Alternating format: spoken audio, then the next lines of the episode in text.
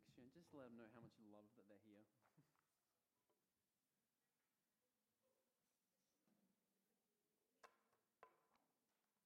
There's just so much space between people, it's harder, I imagine. so, how are we this morning, everybody? Good? Good to hear. We've finally made it to the end of our series on discipleship. We're up to the D, which is for developing others, um, which is something that I've discovered lately has become something that's quite a, a passion of mine to develop other people. And so I'm going to bring, try and bring you guys a little bit of a how-to guide when it comes to developing others, whether uh, it's something you've thought of before or whether it's the first time you're ever even thinking about it. Um, uh, so hopefully that will be helpful for you. But before we get into it, let's just pray and invite um, God to speak to us this morning. Lord God, we just thank you so much for all the times that you show up in our lives, Lord. We thank you that no matter what happens, Lord, that when you um, when you move, Lord, uh, great things happen, Lord. And we thank you that even the times that you don't move, Lord, that we know that you are still with us. And we just pray that this morning you'll be with us and that you'll be speaking to us, Lord, um, encouraging us and building us up um, to be your church and to go out into the world and to, the, and to bless other people, Lord. Amen. Awesome. So, if you don't know me, my name is Nathan, um, and I am a part of staff here. I'm also coordinating the youth group. Um, and I tell you that because it helps with my story. Um, but when I first started as youth coordinator, which is a while ago now, um, I was fresh out of high school. Um, I did it alongside Ellen Jones, who some of you would know. Um, but something that I quickly realized was important for us was that we needed to develop our leaders. But I realized that I had no idea what to do to, help with that. I had no idea how to develop other people. You know, I could see areas that we all needed to grow in, things that we needed to do, but I actually had no idea how we could get to a better place, how we could go from where we were um, and move forward as a leadership team. And one of the things that I struggled with was being one of the, the younger leaders there.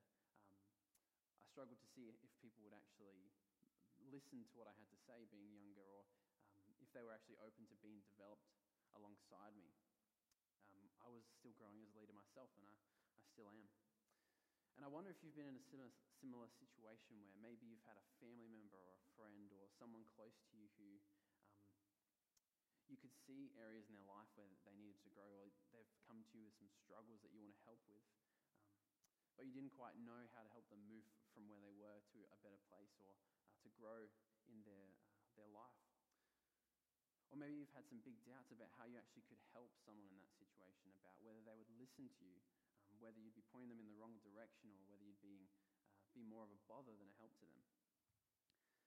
And so today, I really just hope that I can uh, encourage you guys and um, try and ease some of those worries and give you a bit of some practical ways to, to be looking towards developing others, whether it's something new to you or something you've been doing for a while.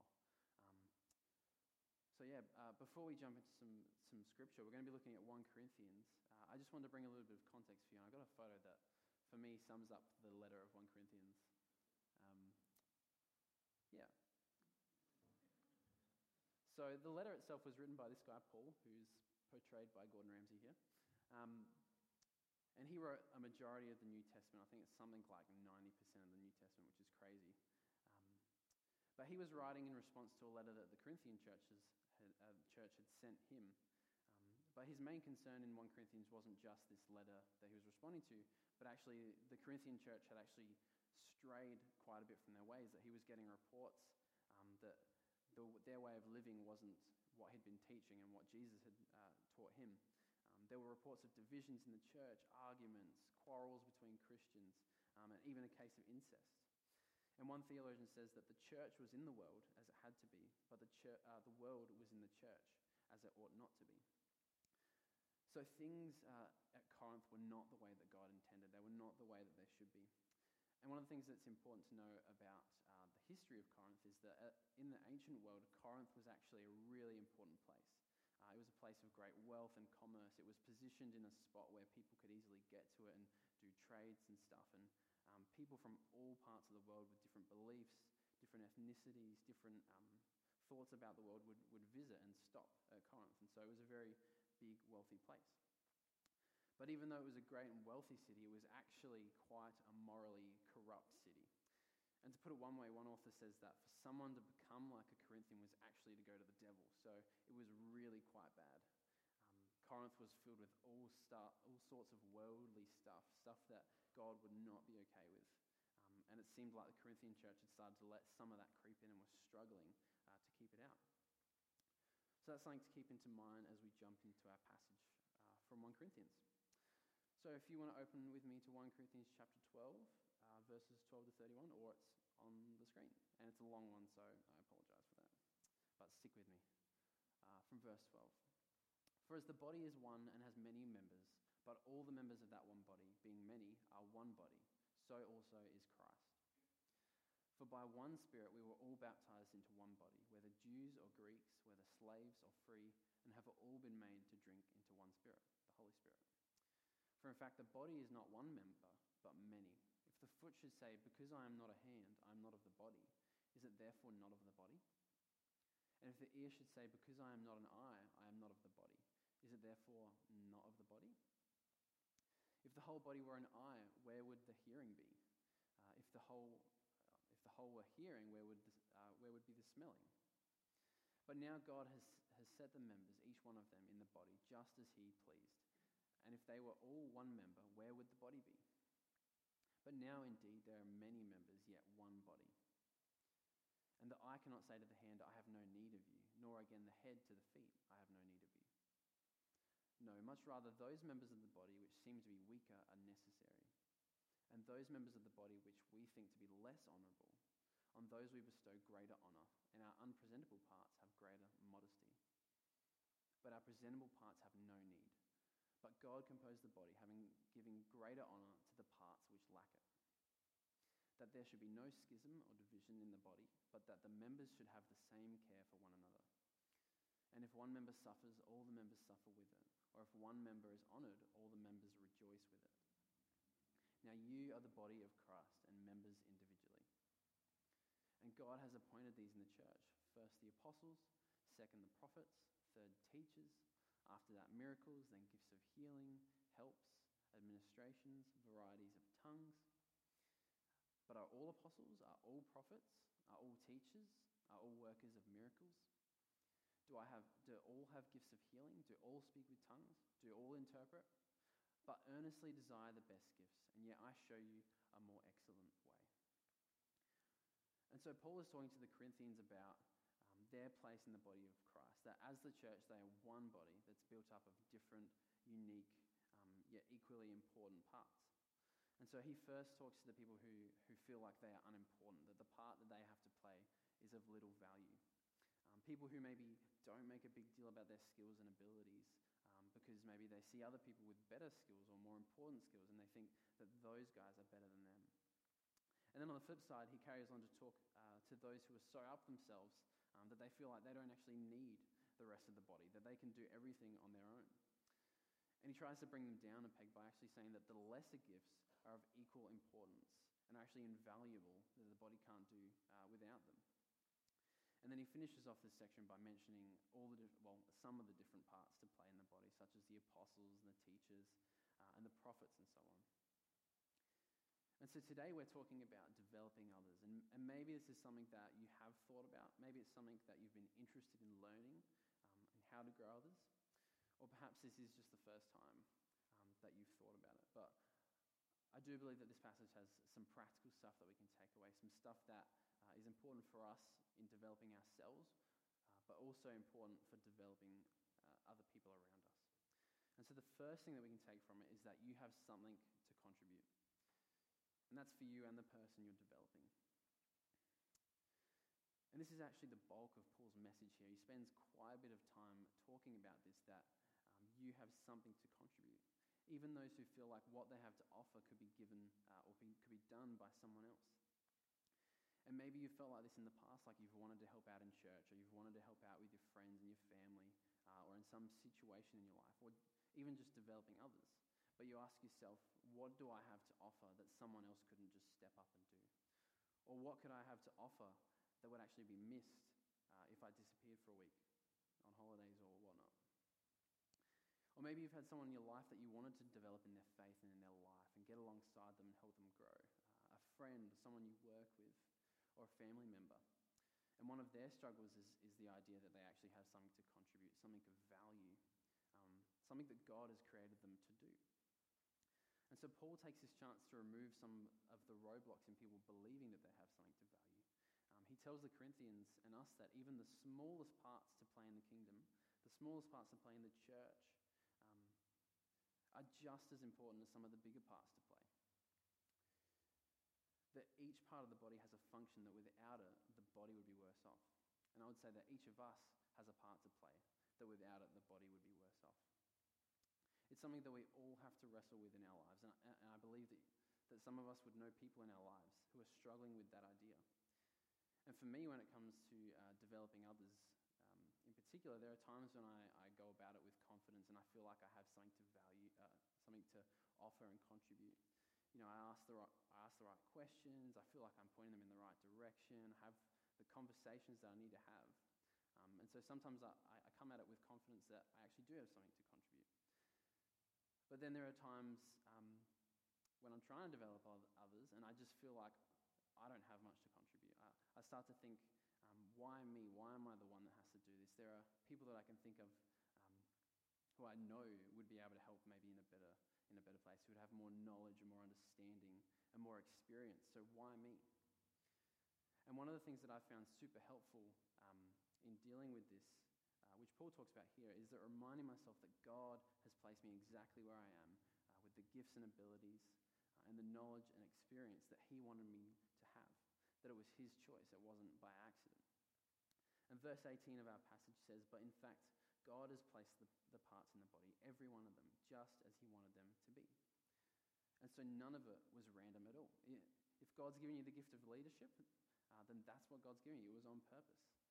Um, if God's given you uh, the abilities of uh, speaking words of wisdom over people, then that's what God's given you. It was on purpose, um, it wasn't an accident.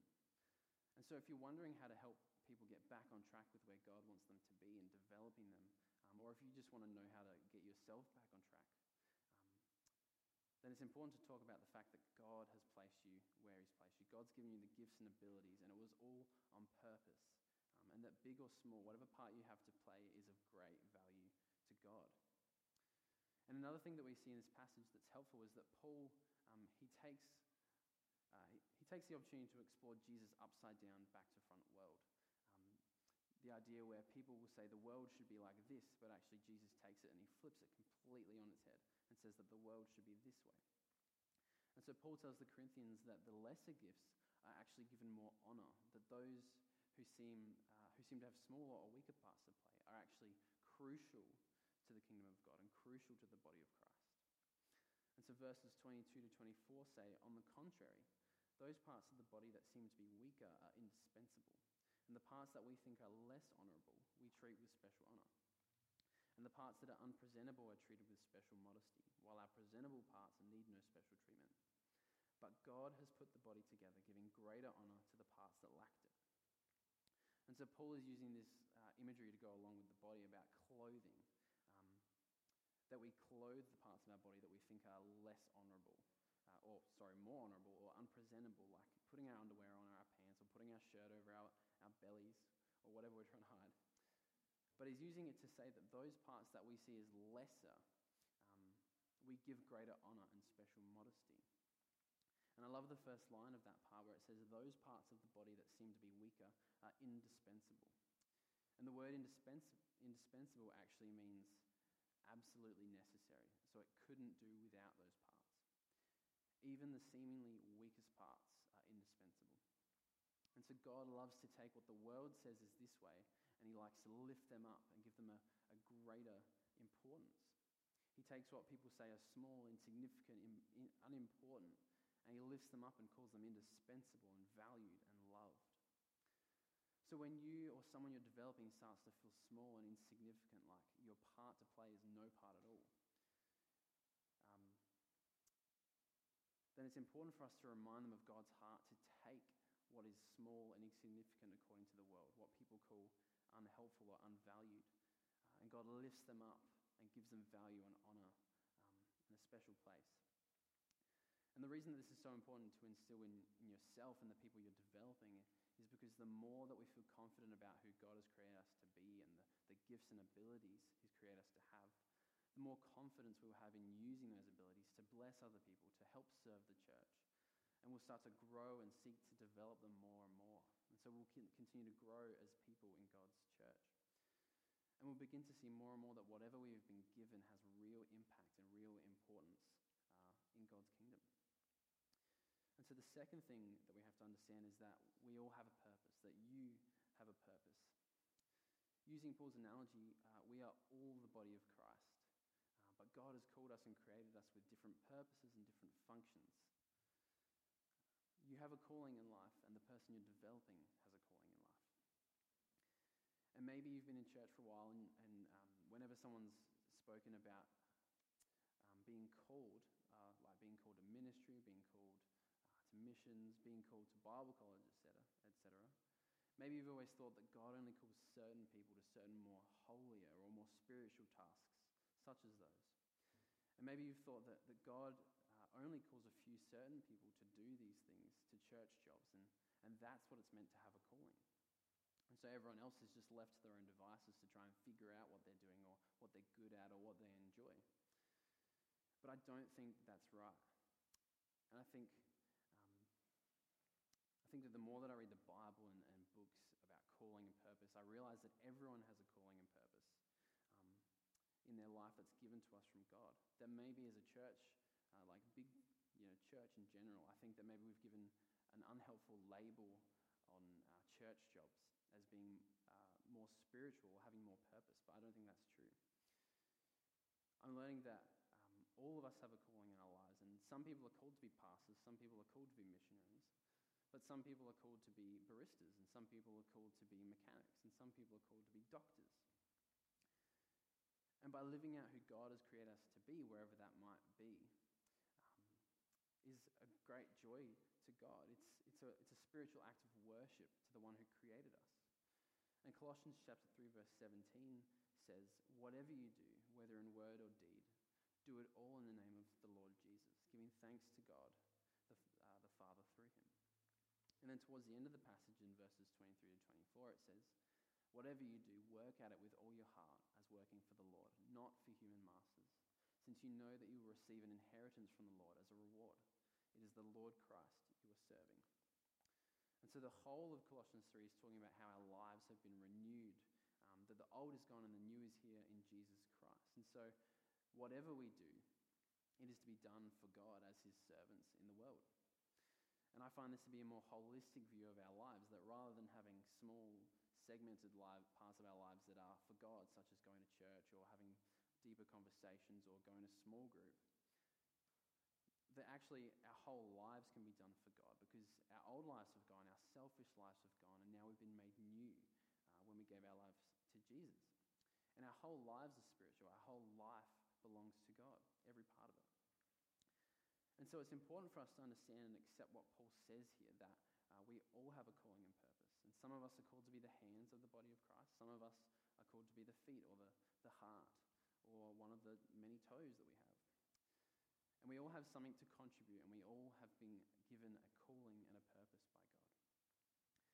So, part of our job when developing other people is to help them to see that and help them to find out what uh, their purpose and calling is and who God has created them for, more, for me recently, I've been discovering more and more.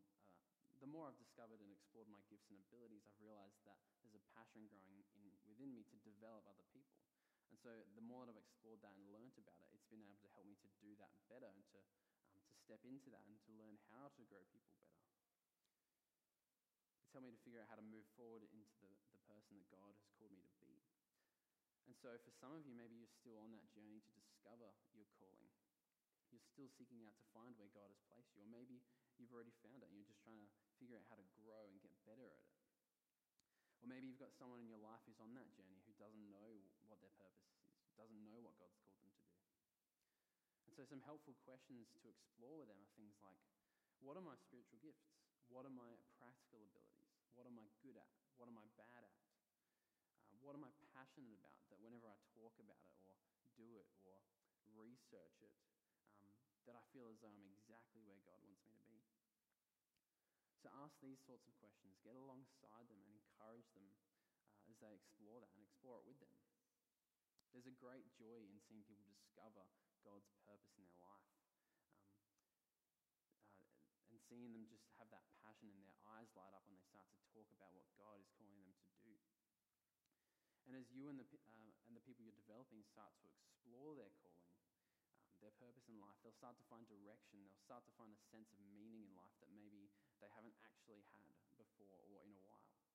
And they'll discover that there's more to life than, than just going to work and going to bed and then waking up and doing it all again. And overall, their purpose will have great things to contribute to the kingdom of God and to the church and to the communities around them. And so, the third thing that we need to understand for ourselves and for them is that we are not alone. You are not alone. As Paul is talking about the body and the different parts of it, how they're brought to the same level of importance, um, he says it's for a purpose. And first of all, it's so that there'd be no divisions among the church. You know, there wouldn't be these two people fighting off trying to have the best uh, version of that one part, if that makes sense. Um, and the second thing is that each part would have equal, equal concern for each other that they would be there for each other. And that's why I believe that God didn't just make us all individual bodies of Christ with all the different parts that we needed. Uh, because, well, one, that would be boring, um, but it wouldn't be helpful. And so He made us all with unique gifts and abilities that are equally important, um, but they're all put, all put there to help build up the body of Christ so that we could walk through this life together with each other. Paul says that it should be so that if one part suffers, then every part suffers. If one part is honored, then everyone rejoices with them. So we're all in this together. And as Christians, the life that we have forward is going to be a tough one. You know, we're going to be trying to live a way that honors God and constantly be looking at what we're doing to do the best we can. Uh, we're trying to figure out where and who God has created us to be, and all at the same time while having the world and Satan against us. How could we possibly think to do this life alone? And maybe you're someone who likes to do things alone. Find yourself being that um, lone wolf kind of person, but I'd like to challenge you and say that there are great benefits to being in a community and having a family of believers around you. When things go wrong, we, we're supposed to turn to God, right? That's what we're told to do. But it's also a blessing to have people around us to, to practically help us, to help push us forward, to encourage us, to pick us back up if we fall over. Ecclesiastes chapter 4, verse 10 to 11 talks about two being better than one, and it says, If either of them falls down, one can help the other up. But pity anyone who falls and has no one to help them up. Also, if two lie down together, they will keep warm. But how can one keep warm alone? And so, practically, it's better to live life together because there'll be someone there to help pick you up, someone there to help you when you're not sure what to do, um, to keep you warm when it's cold. It's just practically better. And for some people who are around us, being alone is is a big struggle for them. It's their worst fear. And as we encourage them that they're not alone, it can actually ease a lot of their worries and be good for them. And the other reason it's so good to be in a community and not alone is that all of our gifts actually complement each other, they actually work together. So when you're having plumbing issues, isn't the first point of call to come to the church and find out if there's a plumber?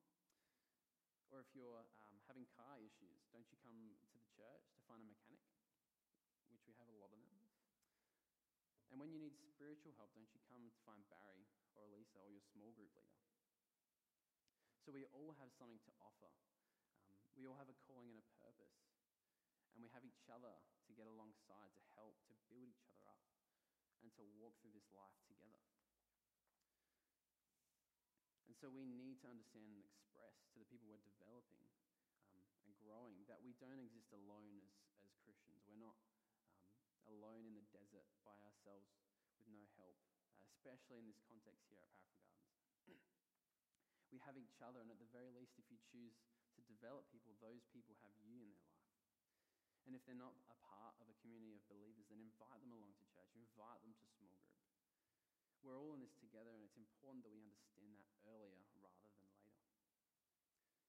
And so these three truths are, are things to take hold of to develop yourself and to develop others, whether you've been thinking about this for a while or this is the first time. And so, first of all, we need to understand that we all have something to contribute. Secondly, we all have a calling and a purpose.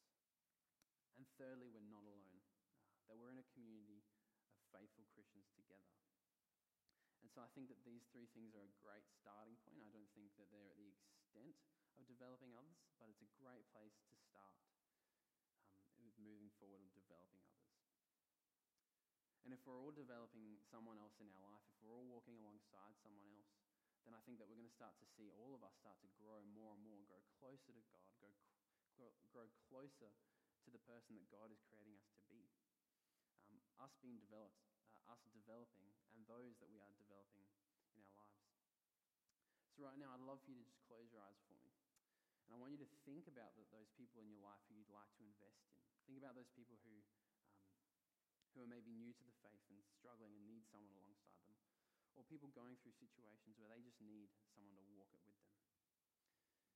If you've never thought about developing someone else and, and this is starting to encourage you and excite you, then this is a great opportunity for you. Think about those people and send them a message today. Give them a call. Go get a coffee with them and, and start a conversation about where they're at, um, about how they view themselves and the gifts that God's given them, and help them to discover who God has creating them to be and where God is calling them to go. Let's pray. Lord God, we want to thank you so much for this letter that was written a long time ago, Lord, and we thank you for all the stuff that we can learn from it, Lord, that it's still applicable to us today. and I pray that you continue to place on our hearts those people in our lives uh, that, that are looking for someone to develop them, that are looking for someone to walk alongside them and to grow with them in their faith and in their life, Lord, to, to discover their value and their purpose in life, Lord. And I pray that you can continue to encourage us to be bolder, Lord, to, to offer our help, to, um, to step up with the gifts and abilities that you've given us, Lord. Um, and, to, and to really live out our function in your body, Lord, to serve the church and to serve the world, Lord. And so I pray that you can equip us with everything that we need to be developing the people around us, Lord. And I pray that we start to see more and more leaders emerge in this church. More and more people feeling confident about who you've created them to be, Lord. Offering up their services to people, or blessing people, being generous with their time. And I pray that we start to see a community that is flourishing and growing and that people just want to be around, that people just want to be here. And I pray that people know, Lord, that you encourage them and remind them that they're not alone, Lord, that they're in a community with other Christians, Lord, and at the very least, at the very most, even, Lord, that you are there with them every step of the way guide them, to strengthen them, and to just love on them.